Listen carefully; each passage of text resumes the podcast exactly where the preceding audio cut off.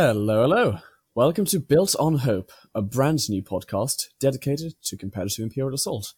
I'm your host, Isaac, and in the actual number one episode, yeah, technically we had a number zero episode before, but it was an introductory one, doesn't really count. In the actual first episode, I believe you guys are in for an absolute doozy. David has prepared a knowledge and defense section for you for you today. And yeah, this uh, this the element we are going to bring up is it's very interesting. I, I was really pleased when David uh, David suggested it. So I think you guys are going to love it. So speaking of them, let's um, let's have David come on. on. How are you doing, David? Hello, listeners. Uh, it's David. I'm really looking forward to talking to you guys a little bit about what we call psychographic profiles later in the show. Uh, but before we do that, I believe Isaac and Jessica still have some more tidbits to share with you. Oh, absolutely. We have a set of news and a couple of tournaments just to. We're not going to go into any reports or details or anything, but there have been some tournaments that have happened and some tournaments which which will be upcoming in the future. So just going to touch on those. And yeah, speaking of Jess, hello Jess, how are you doing? Hello. I'm I'm good, thank you. Really excited to get started and uh, really get stuck in. Brilliant. Well, exact same here. So, um, I suppose I'll just kick us off with the news section. So, I think one of the biggest pieces of news we had uh, is that we have Tomas, or Loop on the forums, um, has just won the Italian Nationals a, a while ago. Um, not quite sure when this podcast is exactly going to come out, so it was either a week ago or two weeks ago. But um, essentially, uh, Tomas managed to win the Italian National Championships with what was it again? It was an IG list, wasn't it? Uh, yeah, it was an IG list, and I think he was undefeated the entire day. So congrats, Tomas. Highly impressive. Yeah, congratulations, Tomas. We have some other news as well. Um, first off, the IACP regional kits have been announced. Uh, there's a full up, there's a full-on article about them, which you can read on the IACP website. Um, I'm not going to read the whole article or anything, but what I am going to do is I'm going to let you guys know that there is a deadline for the for the trophy. If you are looking to purchase a IACP kit, uh, IACP regional kit, sorry, and you want to host an ICP regional in your area, or even in, in, in another area, if you do wish to order a trophy as well, the hard deadline for for any trophy orders is the 11th of October 2019. The kits are expected to arrive on the 1st of November, and then we will be distributing them. But essentially, if you if you do want a regional championships with a trophy, make sure you put in your order before the 11th of October. I would still recommend putting in the order before the 11th of October, if even if you're not planning on buying a trophy, but th- there's no deadline, so you, you can still order one afterwards. Um, so that's no problem at all. Um, other news, it's it's been a big it's been a big news week. We also have the IACP community kits announced. So the IACP what the IACP community kits are, I touched on them in the previous episode, but what the IACP community kits are is that they can be used for a variety of different reasons. The main idea, however, is to use them as a learn to play IA event. Essentially, it's a rebuilding the community type of tournament. So it's not really a tournament, it's more of an event, so to speak. So essentially, you could advertise it in your local area, and then say if you have any kill team or underworlds or any other skirmish game communities in your area, you could advertise it to them and say, hey, we've got the IACP here. If you want to come and learn the game, we've got some promos for you, and you'll be sure to have a good time. Um, so that's the main purpose of the community kit. Uh, the contents are not they're not quite confirmed yet. We, we've definitely got a couple of alt art cards in there. There might be some tokens as well. That still hasn't been confirmed. Might be confirmed by the time of publishing of this podcast, but at the time of recording, it's not quite confirmed yet. Another piece of big news is that the IACP Season 2 version 2.2 is now out. So there have been a couple of recasts, rechanges just to Season 2. They've just been meddled a little bit with. Um, some things the steering committee thought was overpowered, some things the steering committee thought was underpowered, and yeah, they just tried to balance Season 2.2 just, a little bit. And yeah, the final piece of news we have, which also is IACP related, is that the IACP Season 2 Testing League number 2 starts on the 30th of September. the signups are now open, so you can definitely go join that Vassal League. So the league is on Vassal. So essentially, you'll be able to try out all of the all of the new changes and everything, regardless whether you uh, have have the cards or have the models yourself. You'll get the opportunity to get into a league with a bunch of players internationally. I'm playing in, in it, and I know a bunch of other people are as well. These kind of leagues are always a bunch of fun. If you haven't tried them before, I would highly recommend it. I know Vassal isn't the ideal place you want to play IA, but for these kind of kinds of leagues, Vassal is just a great place for it because you get to meet so many people. It's it's such a great thing. Um, it's um, planning on being five weeks of Swiss, and it's going to end on the third of November. So yeah, I think it's going to be a great time. So if you guys can spare the time to get one game in a week, and sometimes you don't have time, that's completely fine. You can just concede your game in a week if you're too busy. But just one game a week for five weeks, I think you guys are going to have a good time if you do decide to go for it. And that wraps up the news segment. There was a ton, uh, but not not too much, so that's good. Uh, on to the next segment we will be bringing up is organized play. Jess, would you like to discuss organized play for us? Yep. Okay. So we've got a lot of things coming up. So I have them in kind of chronological order of what's coming up soon and what's going to be coming up in the future. So in terms of nationals, so this is official FFG nationals for organized play. We've got French nationals coming up. That's the 4th and 5th of October. Um, so Isaac, you said you were thinking of going, right? Yes, um, we have actually have a UK contingent of three players who are planning on going. Myself, Alistair, and Mark. Yeah, so if you want to see Isaac, show up to French nationals. There's uh, Australian nationals, 12th of October.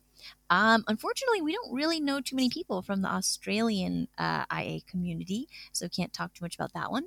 Uh, Spanish nationals is coming up the 1st through the 3rd of November.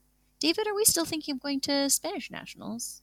Uh, it's a possibility, let's say my travel schedule is a bit nuts, so we'll have to decide later. Yeah, so we may show up to that one. Um, also, we have Polish nationals coming up 23rd to 24th of November. And there's the big Las Vegas Open coming up in January, 24th to the 26th of January. So that's it for um, my e- official FFG organized play news. Um, now, in terms of IACP events, uh, so David has been organizing a UK regional. Uh, do you want to talk about that really briefly, David? Um, yeah. So this will be hosted at the Jurys Inn Hotel in Milton Keynes on the 17th of November. Uh, it'll use an IACP regional kit, and we're going to kind of have it as a sort of testing league regional where everything is allowed, even the stuff that's not been officially approved. And there's a very good reason for this that I'll actually talk about later in the podcast. As a kind of bonus prize, um, I'm going to be putting in one of my Spot Gloss Vinto promo cards as a number one prize for this tournament. So if you're in the UK or if you feel like flying over, we'd love to see you there. And in other words, as we all know, because it's a Vinto spot gloss, you are definitely going to come over, even if you're from the States, right? Right? Big ask. Oh, also, I failed to mention this in our introduction, uh, in case anyone is wondering. So, clearly, Isaac is easily recognizable as British, so it makes sense that he is from London. David and I live in London. We clearly do not have British accents. So we are actually um, from the States, so we're from California, in case anyone was wondering. Anyways, moving on. Um, um, I also heard that there is a um, IACP regional in Denver coming up the 24th of November. So very exciting there. Um, and in other news, uh, there is a um, an Imperial Assault League, a three month league that is being run at Firestorm Cards in Cardiff. So if there's anyone in the Cardiff area that's interested there, there's a, a big prize kit. Uh, I think you play your games whenever it is that it makes it convenient to you. You report your games and you get some prizes. So that looks pretty cool. Uh, but that's it for my organized play news. All right. So I am super excited to talk to you guys today about our kind of knowledge and defense segment. We'll be going over some really old but uh, well researched ideas from the Magic the Gathering community. Um, these are called psychographic profiles, and the original Wizards of the Coast article was actually written in 2002. And since then, there has been another uh, more in depth follow up article and numerous videos and things that you can find on the internet. We're mainly going to focus on stuff from the original article because it gets very complicated very quickly as people add more and more depth to this thing. And we'll discuss it in the context of Imperial Assault. So the main main goal that I want to point out here is that the idea is to really give people some insight into why you might find certain things in the game fun while other people do not and I'd also like to point out that these are very one dimensional profiles, and most people are going to fit in, you know, several of them, if not all of them. So, what is a psychographic profile? Um, basically, the uh, people at Wizards of the Coast have identified a couple of profiles that represent their player base. So we're trying to think of what kinds of people play a competitive game. In our case, a competitive skirmish game. And there are three main types, right? The first type um, we'll call Timmy, as as uh, in the original article. And with Timmy, you just imagine a little kid going into a game shop they look around and what do they see on the shelf? They see the Rancor, they see Darth Vader, they see Boba Fett, and they're just like, oh, cool, tons of health, big attack, super awesome. I'm going to buy that. They want to win big. They want an epic showdown with Darth Vader charging through the map like in Rogue One, obliterating all of the rebel troopers and kind of winning the day in a very dramatic fashion. Right. So, uh, Timmy type players, I would say, are motivated by fun. They're very young in heart, not necessarily young though.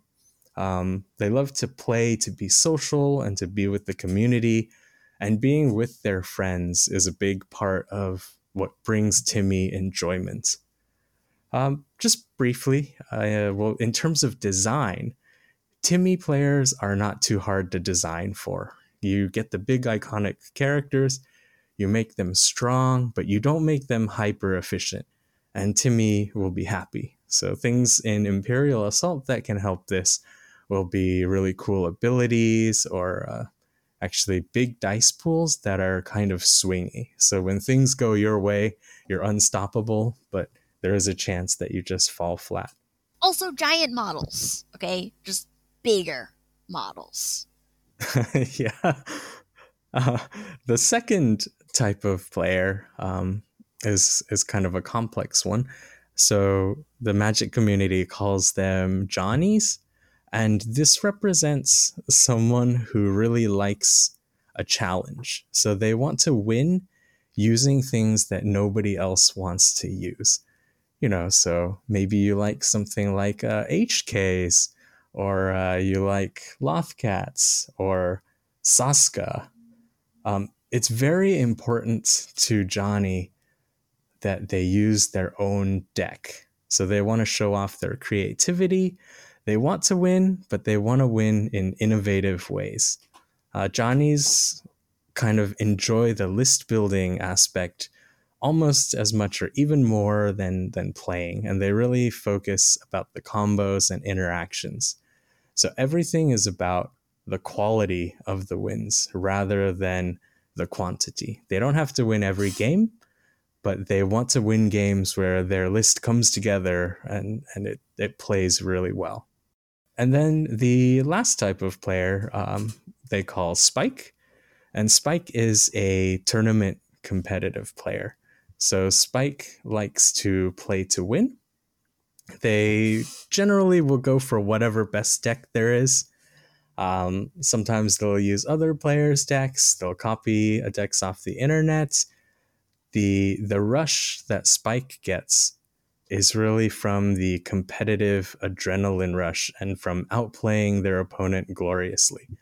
So they don't mind if they're playing a mirror match. They just want to win uh, based on their skill. They really care about the quantity of wins rather than the quality. So if Spike goes to a tournament and wins nine out of 10, um, loses only one, they'll still feel bad if they believe they should have won that last one if only they had played a little better. So that's that's kind of the spike mentality. Um, so before we go too much further, uh, I can I can say that you know there there's no wrong profile to be right. They're they're all awesome. I think as tournament players, we all have a lot of spike in us. Um, I think especially with the Star Wars IP, a lot of us are going to have a big part of Timmy as well. All right, David, thanks for that introduction uh, to these profiles. Um, so, what we're going to do now is discuss some of the different examples uh, from Imperial Assault um, of the what kinds of things uh, different types of players like. So, I'm going to start off with some Timmy cards.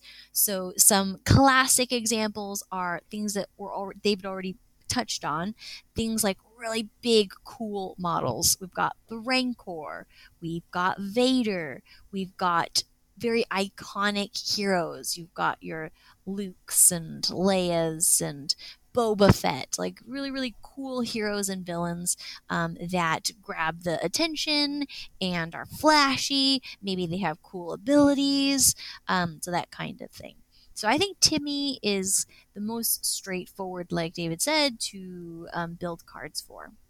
Well, I think um, we also have the big stuff like the ATST, the ATDP, and the Rancor, or not the Rancor, the um, the Bantha, big, huge models.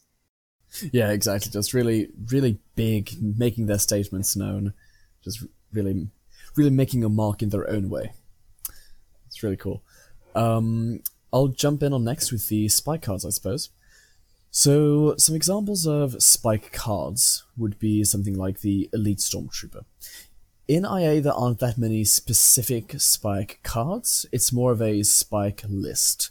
Usually, to create something that would appeal to a spike player, you would require. Essentially, spike usually can't be su- summarized into one card, it would be how a list works because again, Spike refers to a player who really enjoys ultimate efficiency, more or less. Well, you do have, though, the case where some cards are just very stats efficient, like the amount of health, the amount of average damage for the deployment point cost. Um, so you do have those kind of points efficient cards. Yeah, I think one big indicator is if people try to run the maximum number of uh, a certain thing.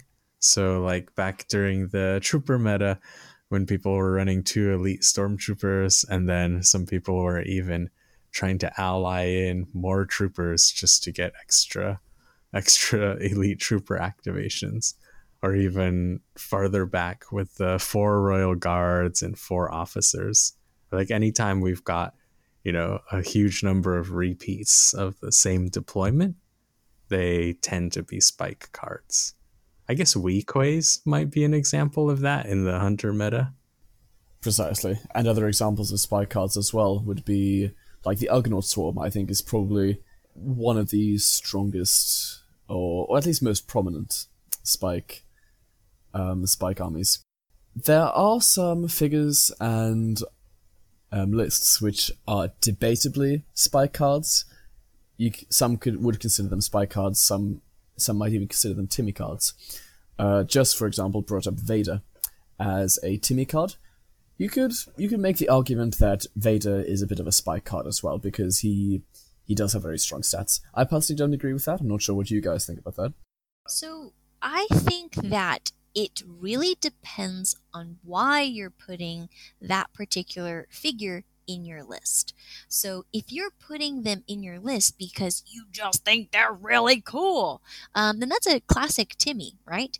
Um, but if you're putting them in because you've heard people do well with that particular list, then that would be more Spike, right? So for example, let's say that you uh, don't really know so much, you, you don't do much competitive play, but you run Vader because you just think Vader is really, really cool. But if you are around the scene a lot and you see Vader lists do really well, so you're like, oh, I'm going to try playing Vader, then that'd be more of a spike move. What do you think? Yeah, I I, th- I think that's a good point. I think uh, I think Vader's actually a really interesting case because he kind of takes us through all of the three profiles. Um, Vader himself, I guess, when he was released, was definitely a Timmy card. He wasn't wasn't so reliable. He was super expensive and kind of hard to play. But you know, he's Darth Vader, right? If you get stunned, you're you're really sad. Uh, but then his his upgrade card comes out, and his efficiency just goes through the roof, right? Uh, with his end of round attack. And it also gave him a reroll on attack, I believe. I don't think he had it before. Something I mentioned before is that Timmy's kind of don't care too much uh, about the consistency of of the card, right? So if Vader rolls really well, he just cuts everyone in half, and that re-roll really adds a little bit more to the spike viability of Vader.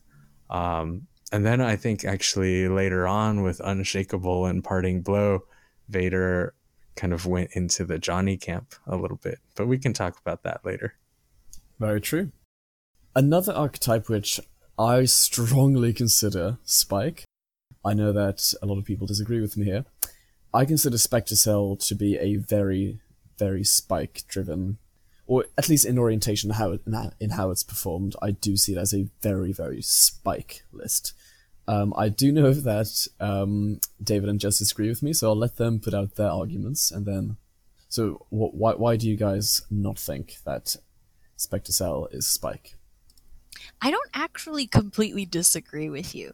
Um, I, I think, again, it goes with the points efficiency. So, with the original uh, Spectre Cell uh, card, it was just so strong based on just points. Uh, so every single attack got that extra bit. Every single attack coming against you got that little bit extra block. It was very points efficient. Um, and so you didn't necessarily have to play so well in order to still um, uh, come out on top in a game. You could still make mistakes and come up on top. But that would still annoy a spike player if you had a list that was that uh, complex, but you played it badly, like you made mistakes. Um, so I definitely feel this is a debatable thing. But also, the Spectre Cell team is really cool. Like, I am a really, really hardcore Rebels fan. And so when the Spectre Cell um, characters came out in Imperial Assault, I was really, really excited. And then the whole controversy about it being overpowered really kind of soured playing it. So was, it was quite sad to me because I was really excited to play those characters.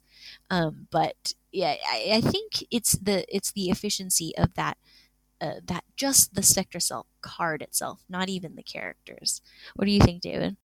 Yeah, so I I think that when Spectre Cell was originally designed and kind of released, it, it, was pretty clear that they were targeting kind of the the Timmy mentality, right? They wanted to tie into the show. They had cool characters, um, and they they had these really neat abilities. It definitely didn't bring much for people that you know wanted to make their own list because you couldn't make your own list. It's it's kind of the anti johnny right? You just you just play this thing that we hand you and and enjoy it. I i would say that kind of before the nerf it was definitely the the sort of mistake that turned it into a spike list. But even then there were a lot of people that really just liked spectre cell and they were playing it like that um, and then you know afterwards uh, at at this point i don't think it's strong enough to be a, a spike list anymore basically I think that's completely fair. The reason I see it as a spike list is yes, there there may be Timmy players who play Spectre Cell, but ultimately I still see Spectre Cell as a spike list. The main reason for that is that it's pre-built. It that doesn't that doesn't lean close towards. Oh, that wouldn't appeal to most. I, I not not all, but most Johnnies because there's there's very little creativity yes, there are combos you can pull off, but the combos are a direct result of all of the cards have been are forced on you to be used together. So so there's none of the okay, well I I'm I'm creating this list and as a result I gain the force user synergy. It's just okay, I get this list. Okay, let's look at their stats. What can they all do? How do they synergize? So you're not really creating any combos. I mean, t- to be fair, there were certainly combos that were created by the community, but as it's, it's a combo created for a pre-built list, how personal that is going to feel to you, I don't think it would satisfy most Johnny players. Yeah, so so I think the the real kind of nail in the coffin there is just the number of people that really felt they were forced to play Spectre Cell, say at Worlds, because it's so strong. But um, I think we should maybe move on and kind of leave that dark time behind us. Yeah. so that's that's enough about Spectre Cell, I think. Agreed. Agreed. Uh, maybe Han. Han. Oh, Oh, your favorite. Let's I bring know. us. Oh, let's get let's get in there. my So second favorite. okay. Um, honestly, oh, this is a tricky one. I think Han has elements of all three, just like Vader. Um, but I think that his dilution of the three is a little bit different. I think that Han's raw stats, they're good. His raw offensive stats and damage capability is just some of the best in the game. Being able to attack up to three times around, being easily able to hit nine in, nine spaces away, and being able, with easy access to focus. I mean, Han's maximum damage on an attack roll is nine, which is so strong. So those stats do make him spike, I'll admit that. However, he is not a survivable figure. If you misposition with him at all, he's going to go down in a rain of fire. Unfortunately, not much of that fire is returning. So, essentially, I feel like Johnny players, they would feel more connected to Han than Timmy players because it's less of that straightforward, I'm going to do this, and boom, boom, boom, boom, boom. It, there's less of the static, amazing stat line. There's more of the intricacies in playing him. To be fair, there are spike cards, and one could argue that an intricate list is still a spike list, even if it's not just easy to play, and that's that's certainly fair. Um, but with how I see Han, I see him as yes, he's got the Timmy element. He's he's Han Solo, and he's cool. I mean, that's awesome. So he does have that Timmy element to him, but for me, I fi- I I think he's standing on a very precarious knife's edge between Spike and Johnny, because I think that a lot of combos are built around him, but he he still does have very strong stat lines just directly from Spike. So I think he's a he's a nice hybrid between the two. For me, I think Han, uh, I would put him in the Spike camp because I really like Han Solo as a character in the films. But I don't think his card and his abilities capture his uniqueness. Like it, it doesn't feel so much like you're playing Han Solo when you're um, playing Han Solo, the the character in Imperial Assault. Oh no way! I, Yeah, I would I don't- so I don't know. disagree with that. Uh, yeah, I- so I mean, I, I Hans- absolutely disagree. Han's card, right, is uh, I make your own luck. Or I make my own luck. Okay, most people don't play that card, but it, it's very Han. He's just like, I'm gonna go first. You know, you've got an extra take initiative, and then he's always running away. He goes on the lam. Exactly. I, I, I get a very strong Han Solo vibe whenever I play Han Solo because it's always that Han is not someone, essentially, because every time you use him, you basically just recreate the scene from the Death Star when he charges recklessly into the army. He sees a giant army staring back at him. He shoots them once and then he runs off back away. That, that, that's basically what he does. And every time someone shoots him, he shoots back. Which, I mean, to be fair, that isn't really very thematic because we all know Han shoots first. So technically, it should be whenever an attack is declared against you, you get to interrupt to perform an attack. But no, I, I'm not saying Han needs a buff. I'm just saying for thematic reasons. It, it's purely for thematic reasons. It's nothing to do with fact I'm a, I'm a Han Ranger player. Yeah, I mean, I, I guess the the point isn't to really categorize the cards so heavily as one thing or another, but kind of figure out which aspects of them that that we really like, you know, and and why we want to play these cards, right? So Han, Han, I think is a really good example. Vader's probably a better example, but we'll we'll do Han first because Han does have a lot of really cool card interactions, right? The the problem is if there is one is that some of the card interactions are so strong right now. Uh, and I that's why IACP kind of brought down on the lam a little bit. I, I wouldn't say that he's he's overpowered, but I think he's gotten so many cool tools that he just naturally ended up being attractive to spike players when he does offer a lot of kind of list building and combo opportunities also i mean he's he's the heart of the the smuggler box Exactly. I agree with that, to be honest. Shall we segue into Johnny's smuggler box? yeah so I, I mean we could we could endlessly go through all of the cards in imperial assault and it'd be a lot of fun but let's move on a little bit uh so johnny cards i think you know here's where i want to kind of take a pause and and just talk about how johnnies are one of the most important groups to design for.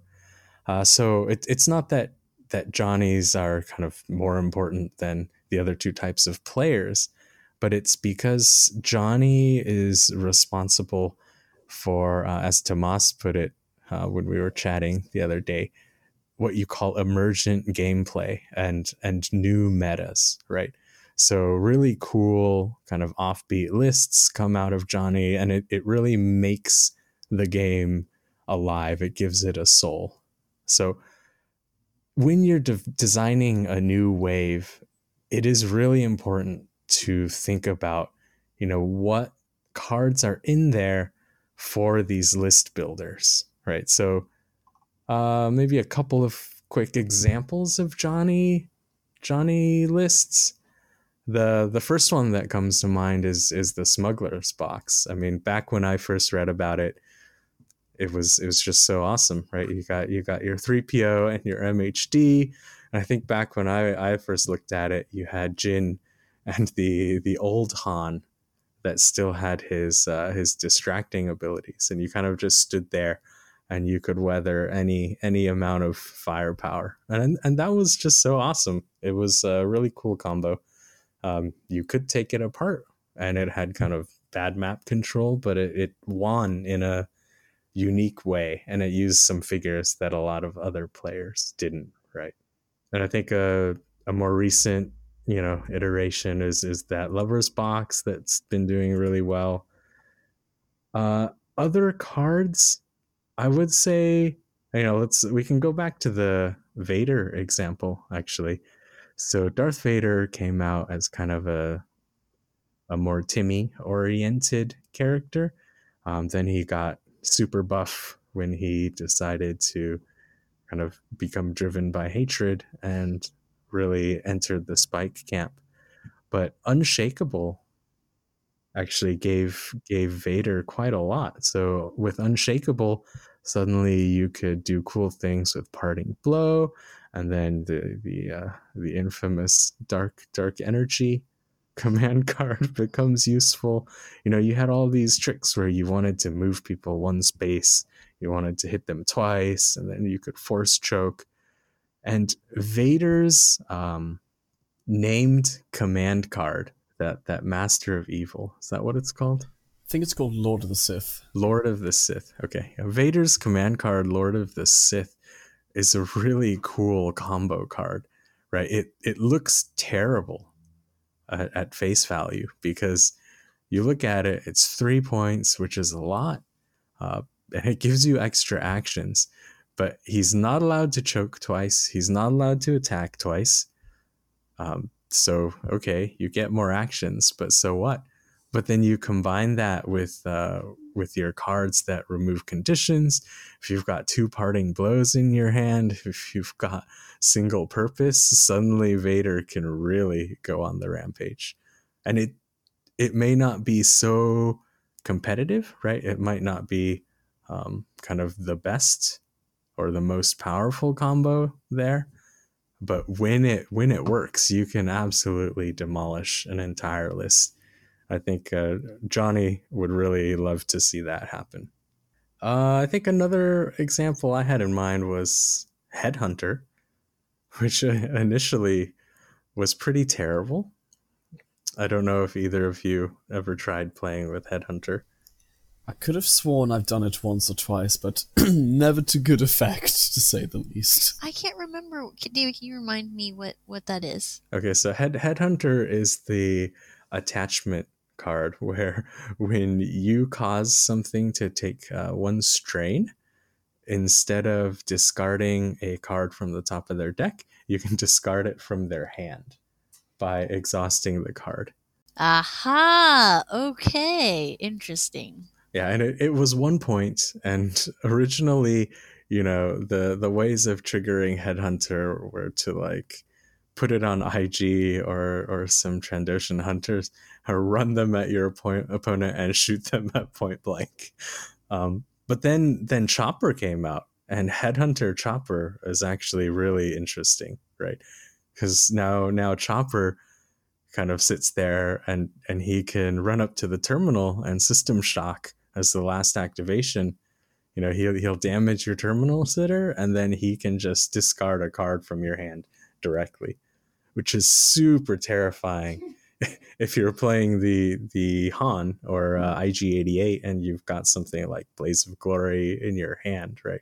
You start wondering, oh, maybe uh, I need to do something else. Maybe I can't leave anyone next to my terminal because Chopper has this one in five or four chance of just dropping my my critical card now. I want to put Chopper in my droid list now. uh, and I really find it to be such an interesting combo. I mean, Chopper, Chopper, Chopper was scary enough. I would say Chopper is one of the most annoying figures in the game, just because whenever Chopper is strong in the meta, which obviously it was during Spectre Cell, you needed to have someone tanky you could put on your terminal, which means that's just a bigger investment, and it Chopper screws with list building more than many other things in the meta, which is interesting how just one small droid can change so much. But he's so sassy, that's why. exactly, exactly. Yeah, I mean, Chop Chopper is is so interesting, and I think it's actually pretty pretty ironic that the uh, one of the best Chopper counters is to just throw Sabine on the terminal. she can heal that too, and then sit there and spray graffiti on the ground and not care. Unless he's he's system shocking with Headhunter, you know. Oh, oh that is awesome. I, I I can see so so Headhunter is an example of a card that came out and it was quite a few waves before it became interesting, right? And there there are a couple of things that I've got my eye on in in Imperial Assault that are currently pretty terrible, but are are almost you know, on the way to being decent. So the the first first one is this uh, under duress, and and the kind of set of command cards called escalating hostility, right? So under duress, I guess for those who aren't super familiar with these kind of bizarre cards, is a is a skirmish card um, where when your opponent wants to prevent damage from taking strain by discarding command cards off the top of their deck, they have to discard two cards. Okay, I'm just going to point out that in an event recently, Alistair was playing this combo, and I actually, to save a figure that I really wanted to do stuff with, I had to ditch six cards in one activation. I lost my assassinate and my tools, and like it was painful. But I mean, the the the, the on the flip side though is that um after I lost like they couldn't do very much because they had invested so much in this strain mechanic. They didn't have so much. Uh, Alistair didn't have so much uh, kind of offensive stuff. So it, it was interesting, but not quite there yet. But some Johnny out there might make it work. I'm looking forward to it. Yeah, so I, I assume it was the escalating hostility that made you take the yep. So okay, under duress is cool, and then you've got escalating hostility, which could be good, but I I really don't like for some reason. So it's a it's a one point command card, I think, and you can have three of them in your deck. And they the first one makes you take one strain, the second one makes you take two strain, and the third one that you play makes you take three strain. So once they've got all of them out, that third one hits so hard. It's like a it's basically like an assassinate, right? Especially if you've got under duress and it's a little later in the game. Uh, yeah. So I I think that's that's a really cool mechanic that you know started out being incorporated way back in the early days of Imperial Assault with with Under Duress, and then you know FFG came out with Bossk, who threw a yellow grenade that made you take strain, and the the ideas were there, but they kind of just weren't competitive, and they've been adding little by little more things to try to bring it up. I think um, I'm only going to give one more example because I, I really want to avoid going through the, the entire Imperial Assault set. Um, and that's Darth Maul. So, Darth Maul, I feel, really wants to be a Johnny card. Uh, but something happened to him in between design and release where his his abilities they just don't work like they they don't combo with anything half of the things that you want to try to play with Darth Maul just specifically have have been ruled to kind of not be able to be played right so he's got this really cool oh you can't be defeated until you activate but then if you can't be defeated you don't trigger a bunch of things. And then if any other card says, then you become defeated, it just overwrites things and it's, it's just a huge mess. So I don't know. In in the future, Darth Maul may have his day. I, I have I almost have this sense that if a bunch of kind of uh, rules rulings went a different way, Darth Maul might be awesome. Something to think about. I find that really, really interesting. Um, I actually have been running Maul in IACP. So one of my current favorite lists um, I call Scum Sabers. Essentially, what it is is you have Maul, you have Shyla, and then you have Temporary Alliance to get in Ahsoka and Diala. So those are four very different melee figures, and then you also have the Jawa to pull in R2 and 3PO. 3PO for the focus, R2 for the card. And what I love about this list is that these four melee figures are so diverse and different. And on face value, you don't think that there are any combos that would work very well with them. But I have three Force users, and I have three Brawlers, because Diala, Maul, and Shyla all are Brawlers. And then you look at all the push mechanics the list has automatically. Shyla's Whip, Diala's Push, on top of any other push cards I could have in my deck. So, so, and this is, I think, a pure Johnny, uh, an absolute pure Johnny example. Um, so what I've done in some games is have Maul run up, punch someone a couple of times, and then after they've already activated, and then Shyla runs up, she whips the same one that Maul just attacked, pulls them towards her. On the during the move, Maul then proceeds to do a parting blow to deal even more damage, which then moves um, the figure after taking now two Maul hits adjacent to Shyla, and then she hits it. And the, the amount of damage you can do with that combo, it's it's the parting blow combo, except instead of Vader slicing everything up, it's it's a team of ragtag melee figures just beating everything up. It, it's such a fun one, and it really reminds me of that because I find Maul to be strong, but but but he's not because the thing is he's not broken. Basically, he's not broken. That's why he isn't considered good. He for the ICP cost of six, he's pretty fairly balanced if you can build a list that appeals to him. I feel like there is this really intense feeling of satisfaction too when you win with the B team, you know? yes. Yeah, I mean, Yes. especially if you if you I don't know grab IG and just drag him halfway across the map to his doom. Yeah, exactly. Uh. Oh, you thought you were hiding back there?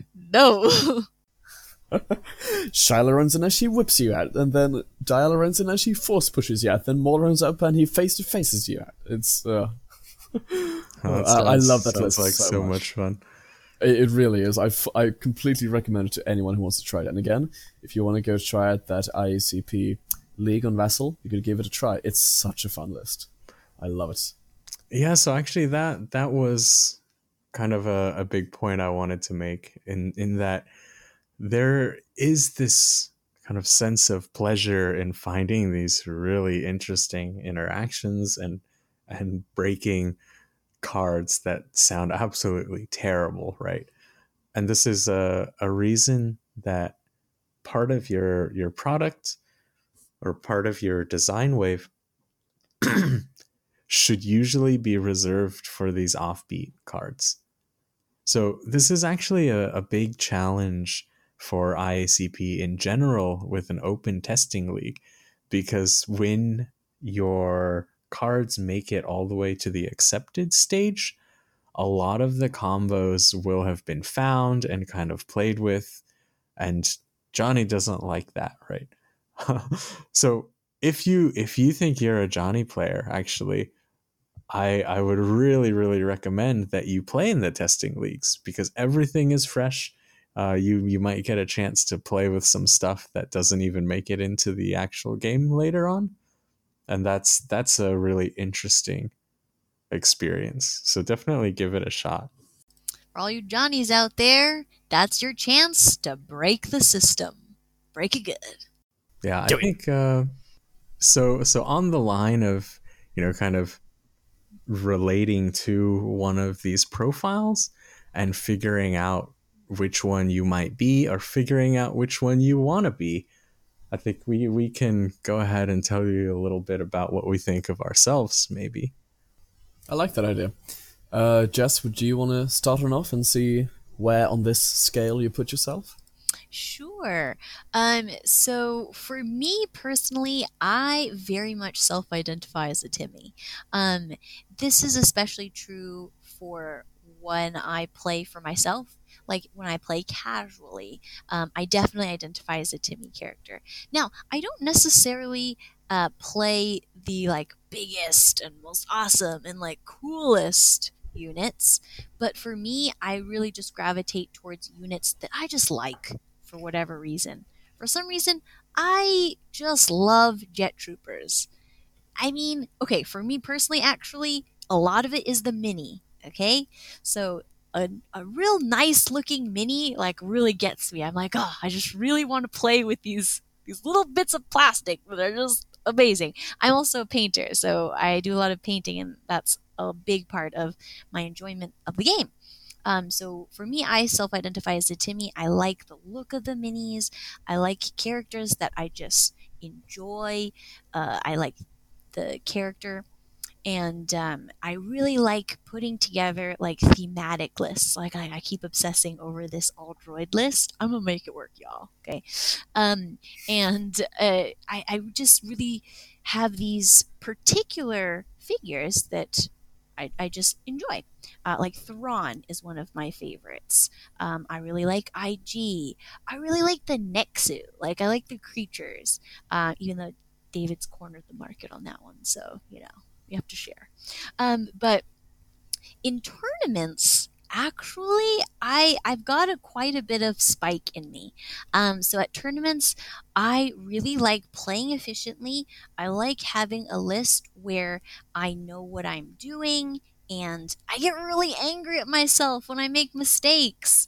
Um, and so i will take lists that uh, are successful at tournaments and try to make it work, mostly because I don't get so much practice uh, competitively. So um, if I have a chance, like I, I, I, usually try to try to get something in there that's good versus something silly.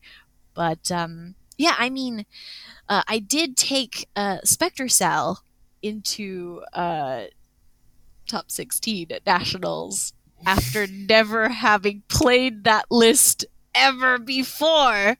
So that was a little bit silly. Um, yeah, so definitely at, competitions, uh, I kind of tend a little bit more towards Spike. Uh, possibly just because, um, you know, I just I, I want to to to not feel like I let myself down because I uh, made silly mistakes or I, I made really terrible choices. Uh, so I just like, okay, I'll, I'll, play something that I know works and I know I'll, I'll, I'll have a good go at it.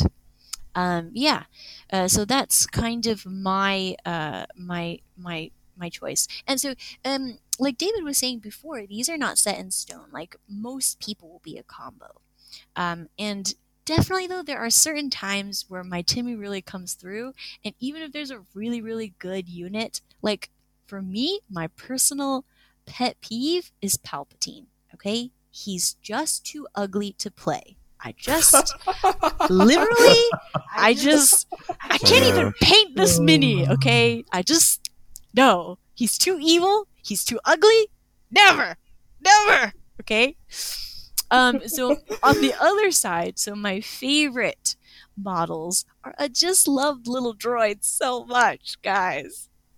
I'm gonna make it work. Okay. Uh, yeah, but um, what do you guys think? I, I've played with both of you before. I would definitely agree with with what you've said. I think that you are a Timmy player at heart, but sometimes Spike does come in through, and I mean, honestly, it, it, that, that's not a bad combo.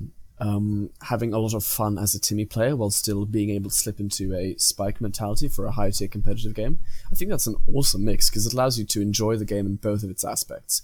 It allows you to enjoy the Star Wars thematic aspect of it whilst still, you know, going to tournaments and being a proper contender.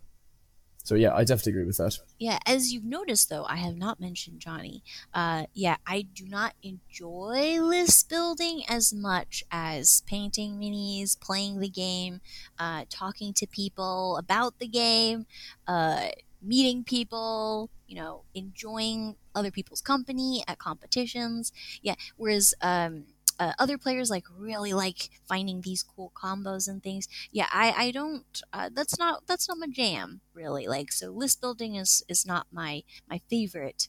Um, but yeah, the other two definitely identify with quite strongly. Yeah, I think that that's pretty much spot on for you. But it it brings up a really interesting point. I think, and that fits really well with this sort of theme of self reflection in in that you feel like at tournaments you want to be Spike. And I, I think there's definitely that sense of, you know, if I'm going to a big tournament, you know, I want to kind of not let myself down. I want to do well. And that, that pushes that, that inner Spike out.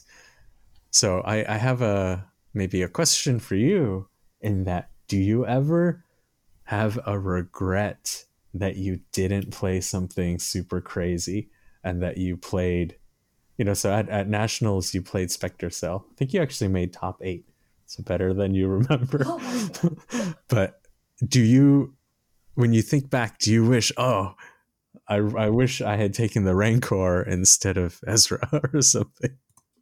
No. See because for me because i don't play a lot. Like I wasn't tired of Spectre Cell because I never played it before. So for me, um, I really wanted to see what it was like. Uh, so for me, also, I really enjoyed the Rebels characters, so I didn't regret playing bringing that over something else. Uh, the only thing that I was kind of holding me back was the whole like it is it being overpowered, people having bad feelings towards it uh, was the only kind of maybe mini regret that I had. That is like people just didn't like playing against me. Not nothing to do with me personally, but they're like, oh, Spectre Cell, gross. So that was the only thing that kind of really uh, was a bit of a downer for me.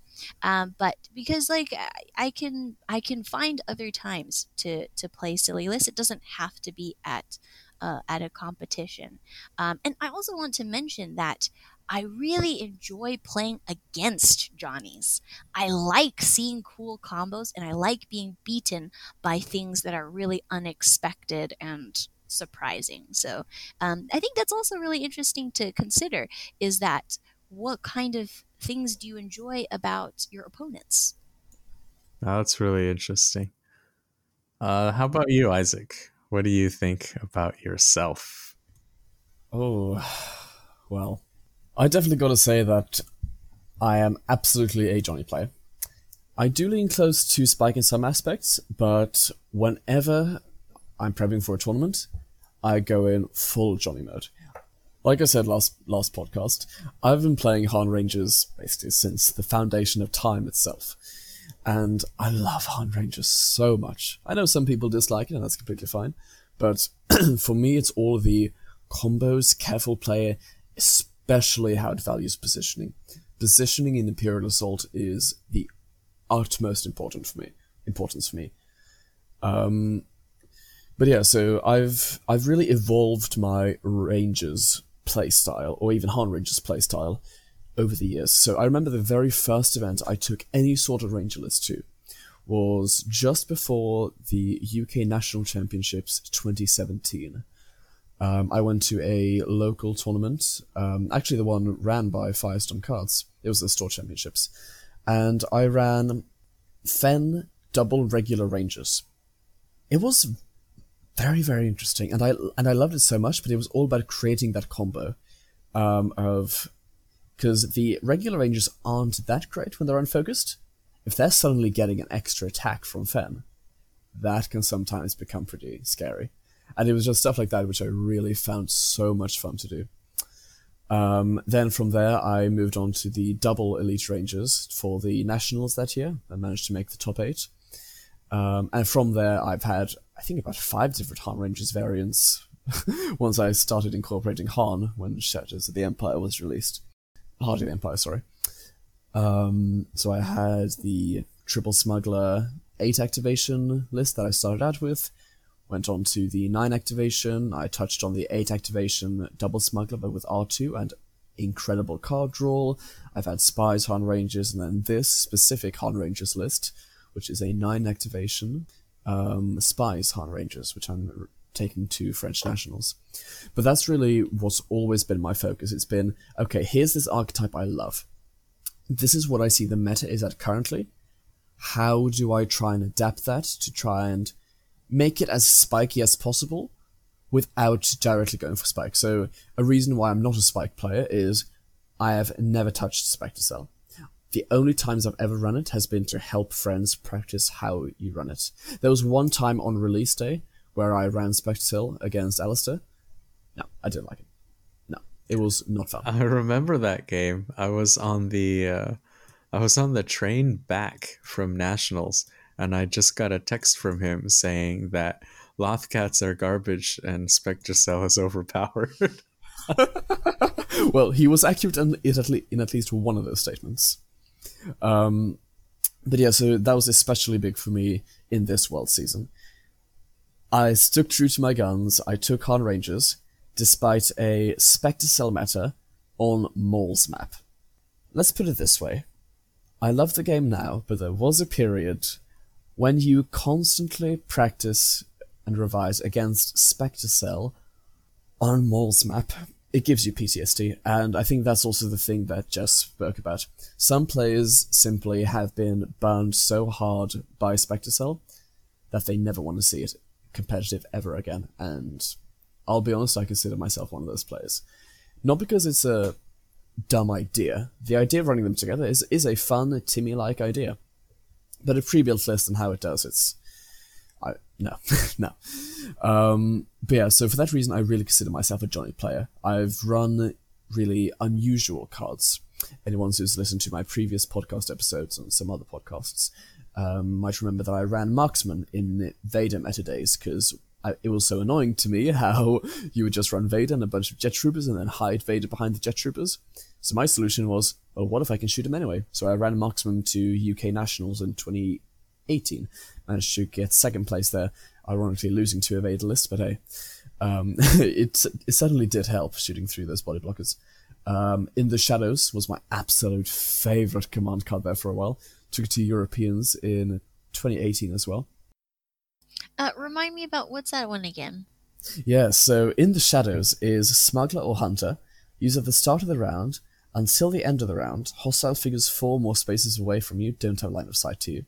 Oh, I see. Which, which in that meta of just it was sniper versus sniper with the occasional Vader. The capability for me to double move my Han into the middle of the map onto a bunch of objectives, and then my opponent is like, okay, well, I've got four Weequays who are all focused up. They're about to absolutely annihilate you. I play the card. No. You now can't see me.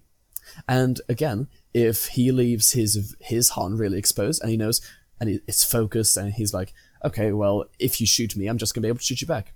Nope. I'll play this card. So now you now you can't see my ranger. My ranger moves up, shoots Han. Han can't return fire because he doesn't have line of sight. It's screwed over so many of my opponents, and I had so much fun with that card. It is a raw Johnny card, and that is what I live for with the game. It's creating those combos no one sees coming, and do, and do really well with those. Yeah, the, the see, this is really interesting because I I don't personally uh, identify as Johnny, but I find it so interesting to play against Johnny uh, players, and they'll play cards where I'm like, what does that do? And uh, some people might be really annoyed by that, but I don't. I just find it really interesting. I'm like, touche, well played, sir. Yeah, exactly. I mean, um, and other examples, uh, I'll just um, finalize. But another command card which I which I played before it was good at all. Because now I, th- I do see a lot of lists using it, but back then, basically no one did. That's stimulants. Because I was running that Han Rangers list, you have Han, you have tr- three smugglers, you have Hera. That's five smugglers in your list who can use a movement point, uh, sorry, use an action to give a movement point, do a damage, and do a focus. And that is absolutely massive. Um, there was this time on Brett's live stream uh, Brett Kelly, um, where I I had this game against a Vader player on Vassal, and I blew his Vader up, but he had um, second chance, so Vader was still alive. so then, in the beginning of the round, Vader was adjacent to Han, and I decided, okay, Vader has a, a couple of health left. Han, unfocused, shoots Vader, deals almost enough damage so Vader lives on one. Han then plays stimulants to kill Vader. Oh, nice. It's pretty stimulating. exactly. Lol. hilarious. and my and my opponent Brett, they went they went bananas um, because they didn't see it coming, and those are the moments I live for. It's surprising my opponent with a combo which does really well. And makes them flip the table. yeah, I mean, not to that extent, but that's also why I'm a hybrid between Johnny and Spike, not Johnny and Timmy. Because for me, getting it to work effectively is more important than having a fun combo. So, for example, some strain train lists, they might be fun if you have a lucky game where you manage to draw all of your strain cards. Whereas uh, with the combos I have, usually they're more automatic and they happen in my games, so I'm more likely to be able to use them. Got it. So you kind of want to get those combos that you can more consistently pull off, but they're different than what other people are doing. Precisely. Exactly. And yeah, so that's what I've always done. It's what I always loved. And yeah, so that's definitely how I would see myself. And what about you guys? How how do you see me as a player? Um, so from my perspective, I guess I always saw you as more Spike than Johnny, probably some some Johnny because you did always have a slightly different Han Rangers every time we met. I think we've we've played a couple of times over the years at, yeah. at uh, regionals and things, uh, but I think it was mainly because that during this time, Han Rangers was so prevalent. It's it's really easy to kind of be like, okay, he probably really likes Han Rangers because they're strong, rather than it's something you've always played, starting with the uh, the Fenn Fenn Rangers. Yeah, exactly, and and that's um, that's something I completely get. But essentially, my first the first variant of Han Rangers I ever played, which was the um, Han Rangers Hera Gideon three PO Triple Smugglers. Um, it it was a variant which was commonly used, but the reason I felt so close to heart with it is that I created it for myself. Others had already created it, but what I did was I took okay, so I have my double rangers list.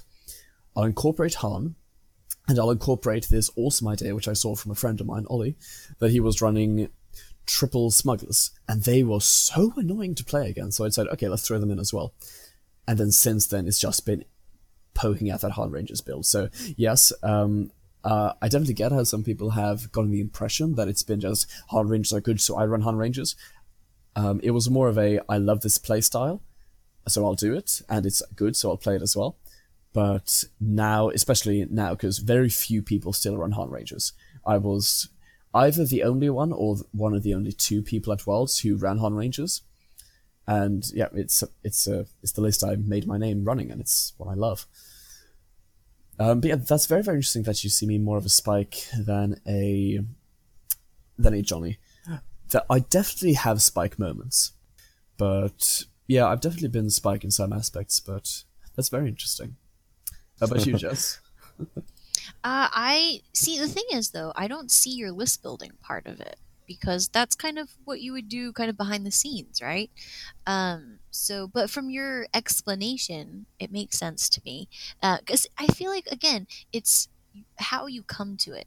So, because you focus so much on list building, you uh, put so much effort into it, you enjoy it, you enjoy making these tweaks, that makes you a Johnny player in my mind. Um, but I also get a strong sense of Spike. You practice a lot. Um, yeah. So you, you get, once you've got your strategies down, you then perfect it. Like you, you practice a lot, you know all these angles and all the maps. Um, so that to me is where your, your Spike is really showing. Uh, but definitely I, I, I agree with your, with your combo, Johnny Spike combo. Yeah, and I think it's a it's a really cool example because you you kind of identify as a Johnny player and you love to kind of find these little variations and find cool combos, but kind of within this profile you acknowledge also that you very much have a lot of spike, right? And to have a lot of fun at a tournament, it needs to be good as well as yeah. interesting and that's that's kind of something that you know i think this discussion was really meant to kind of help people see, you know, okay, so what do I like to do? And then what other things do I need to do in order to really enjoy my experiences with Imperial Assault? Exactly. And that's really what just makes this so amazing. But yeah, I, I do definitely agree with that. Um, I'm more of a more of a Johnny player to get my list in place, but once I but once I'm decided on my list, then I go into Spike. Then I really just, like Jess said, maximize it, go, get all the angles, get all the practice in. Yeah, that, that's, that's a really interesting way of looking at it. But uh, moving on, David, do you want to bring up how you see yourself? okay, so I I think um, I'm probably very much in the Johnny camp, uh, with with wanting to run a unique list and with liking to play around with weird stuff. I think a lot of it, a lot of kind of which profile I identify with, has been influenced hugely by the game, by the IP, and by the community, though. So I'll, I'll explain that in a second.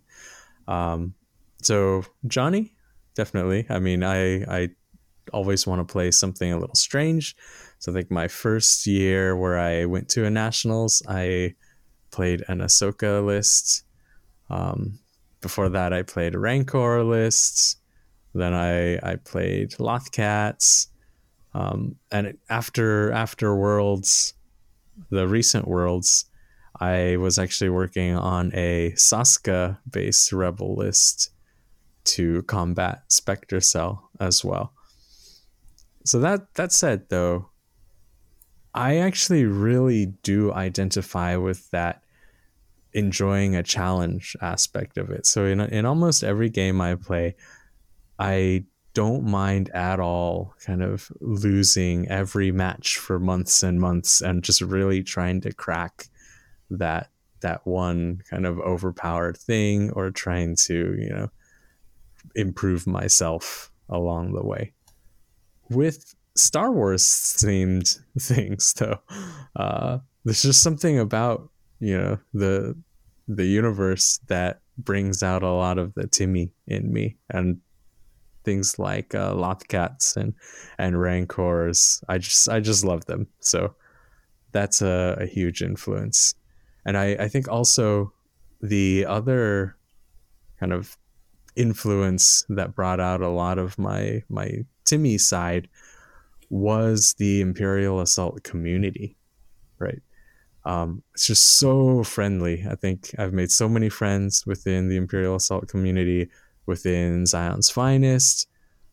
I remember last year when I was preparing for Worlds, one of my my main motivators was, okay, I'll be happy if I can win one of my games at Worlds, but I want every person who plays me that day to have a fun and interesting experience. I want them to enjoy having played me. And I, I really wanted to come up with something a little different in order to accomplish that. In other games, though, my my Timmy side often disappears. So when the community is not quite as warm and welcoming. You know, the, the people aren't aren't the same. So we, we say a lot of the time that the IA community is just so amazing. And I just I just can't kind of emphasize that enough because in in many other competitive games I've played, I'm almost a, a pure spike because I don't have that desire to kind of make sure my opponents have a good time um, sort of hanging out with you know new friends at tournaments wasn't a priority and that that really has a big impact on which of these profiles apply to me in in that specific instance in imperial assault though there's always that fight internally where i kind of ask myself hey, you know, there aren't so many IA tournaments this year. If you don't play the Rancor, you know, are you going to regret it later, even if you do pretty well? And the, the answer was uh, somehow usually yes. So I, I brought weird, weird stuff to a lot of my events. I think you bring up a really interesting point that this isn't uh, just purely something that your personality is based on, but it's very uh, game specific and community specific. I 100% agree with you about the IA community. It's super nice and super welcoming, and I always feel very comfortable there. Um, yeah, that's that's a really interesting point. Absolutely, and especially when you look at other games as well, like 40k, for example. In 40k, I'm very specifically, I'm either full Timmy or I'm full spike. I'll either just have just the most fun army I have or the most powerful army I have. I'm not usually looking for combos, and I, I, I agree. There's a very interesting concept because it, it's completely true how how the game, the playstyle, and the community around you all really are external factors, all contributing to what your attitude is to your list building and to your gameplay. I think this is also a really interesting point in game design. So, if you're designing a new game, you kind of want to think about okay, well, what kind of uh, these personality traits do I want my community to end up having? And you can bake that into your mechanics, right? So, I think that's really an interesting point. Yeah, something I actually realized is um, so we're, we're talking about a a kind of set of ideas that came out of uh, Magic the Gathering, right? Um, and I, I, played a lot of Magic many years ago. I played a lot of Draft. I played online Magic. I played some in store Magic. And I realized, you know, that with Magic, I actually preferred to play online.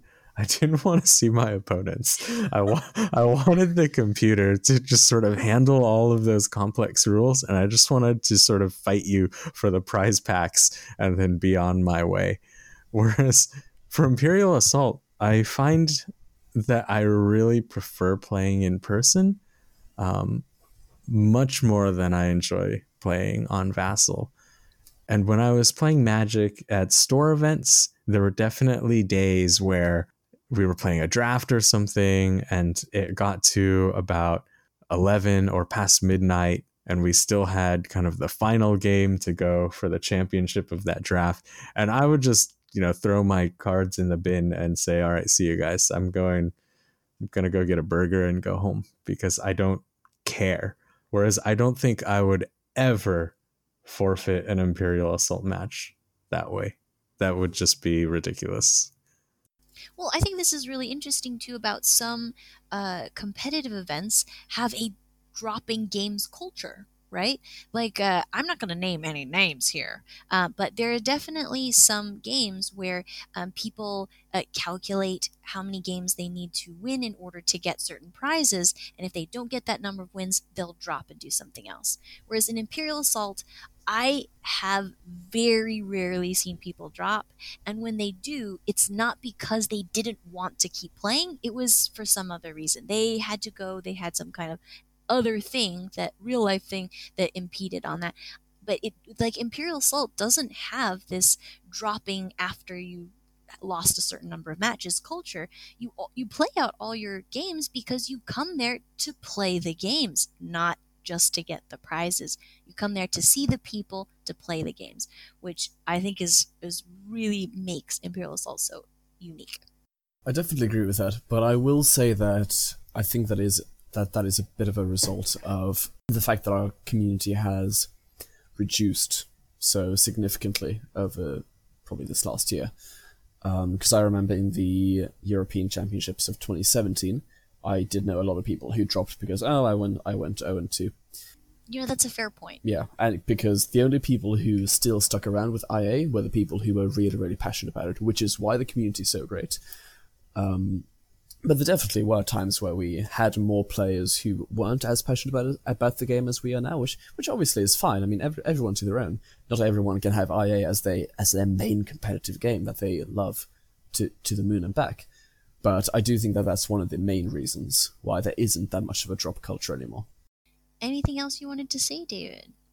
Uh, well, what did you guys think that I was?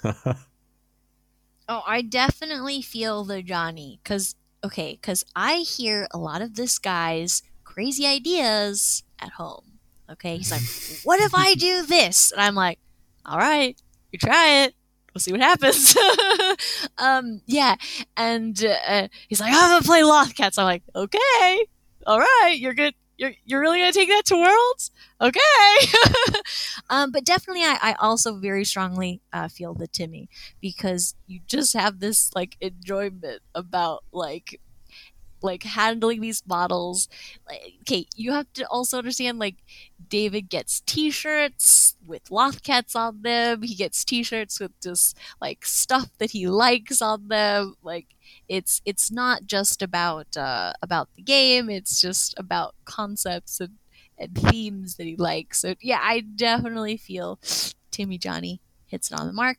But yeah actually on the day uh, your spike does show uh, because you just have a very analytical mind. And so once you've got your crazy idea and you've got your concept, you put your list together, uh, you do focus very carefully and play very precisely and logically.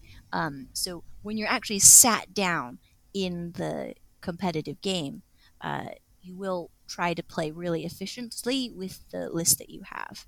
Um, but yeah, I, I feel like that's a good roundup. I definitely agree. Um, I would certainly put you in a mixture between Johnny and Timmy. Like Jess said, you do have occasions where your spike does show through, but I would certainly put you, if I'm more on the border between Johnny and Spike, I would put you on the border between Johnny and Timmy because I know very few players who would go to an event and just say, well, you know what, I'm going to run the Rancor. And you have, because when you're planning on running something really competitive, you are one of the most John, Johnny players in the community. I mean, obviously, you, you made the Lothcats amazing when no one thought they could work. But usually a lot of people who manage to do that um, like say Kenny with the smuggler box or myself with say stimulants or, or something like that. Usually those players are more prone to stay in the Johnny slash Spike segments, whereas you are able to yeah, essentially you have a good balance between the three because you, you're able to really go all Johnny on your competitive list, and then once you've got it really locked down, you fall over into Spike, but you still have that capability to just say, well, you know what, I'm going to be Timmy for the day, and you run the Rancor, and then surprise everyone when the Rancor suddenly attacks 20 times in one round, which um, is that silly little Wild Fury single purpose double brutality amazing combo, which I, I, saw with my own eyes, and I was just, um, but it's those sort of things which I think is just, it, it's really cool. So yeah, I think that's how I would, would explain it guys, we have a pretty fun mix. That was really cool conversation. I agree. That was that, that was absolutely amazing. Thank you very much, David, for suggesting this for the podcast. No problem. I've got all kinds of similar ideas for future topics. we'll spread them out. We'll spread them out. So, what we wanted to talk about now is basically what we hope you got from this segment. What we hope, what, what our takeaway message is. Um, so, Isaac, do you want to start us off? Absolutely. So, I think probably the most important thing to keep in mind is that even though we're comparing them in different ways, none of these profiles are better than any of the others. Timmy is going to have a great fun time whenever they do stuff. Johnny is going to have a great fun time whenever they do stuff, and Spike is going to have a great fun time whenever they do stuff. None, none of these are more prone to have fun. None of these are more prone to be better. In most ways, obviously, Spike is just by objective fact better than Timmy in tournaments, and I mean lists, not specifically players. Um, but yeah, that is something very j- just keep that in mind. Even though we're comparing them in a bit of a critical eye, that does not mean that any of them are better than any others. A pure Spike player and pure Timmy players both are amazing members of the community, and there's no reason why any one is better than the other. Yeah, I think uh, that that goes more into a different kind of profiling because how good you are at sort of executing is not necessarily related to what kind of list you want to try. Agreed. I think this discussion, another goal is maybe to help people figure out how they can get the most enjoyment out of it. So, a good example is when Jessica said, you know, she really likes Timmy, but then at tournaments, she really has a better time if she kind of brings out that that spike a bit to try to get the most out of the day. Yeah, I feel like um, it's not so much that uh, one person personality type over another would have more fun, but I think if you uh, are playing in a way that doesn't actually match up with your personality type. So let's say, for example, that um, you are really a Timmy at heart, but you feel pressured to play spike lists and then you're going to competitions and you're not really having as much fun, but you're doing what you think you should be doing, or you're doing what you think you'll have fun doing. So I think that's a good conversation uh, to have with other people as well as to reflect upon yourself. Well, am I actually playing lists that I will have the most fun with? Uh, so I think that's a really important conversation. Yeah, I think it's it's pretty obvious when a game has a bad meta. So the obvious Spectre meta, which we've probably talked more about than I wanted to already, is is one example. But you know, every game has them. So Imperial Assault had four by four way back in the day. You know, X Wing had triple jump masters. You know, these these sorts of things. When something gets so strong that it forces Johnny's and Timmy's to kind of play that sort of list that they don't like, it ends up being a bad experience, right? And this this is something that you know as as kind of developers now in IACP and and in some of the other community projects, I think it's really useful to to keep an eye on. You know, we we tend to want to balance things to a certain power level so that things are, you know, even on the playing field and everything is viable. But raw strength is not really, in my opinion, the best thing to balance for because Spike will always be able to build a Spike list. That that's that's just fact there will always be something that is statistically just very slightly better than the other things. And you don't need to make that thing, you know, on purpose. But a game can easily lose, you know, its soul and lose the the Johnny aspects if you don't pay attention to that. That was very well said. And I think on that note, that might just wrap up the podcast. Well, thank you very much, everyone, for listening. Um, Jess, do you have any closing thoughts before we head on out? Yeah, I just want everyone to have fun. That's it. That's all. I just want everyone to have the maximum amount of fun. Perfect. How about you, David? Uh, nothing else for me. I mean, thanks everyone for listening, and I hope you look forward to future discussions. Absolutely. We are going to have so many more episodes in in this style. And yeah, this was really, really fun. I'm looking forward to making more of these. So thank you very much everyone for listening. Please consider giving us a review so that the podcast gets spread around to more people. If you are on Instagram, be sure to give us a follow at instagram.com forward slash built on hope IA with an underscore between each word. Yeah. So until the next episode, see you later. Bye bye. Good night.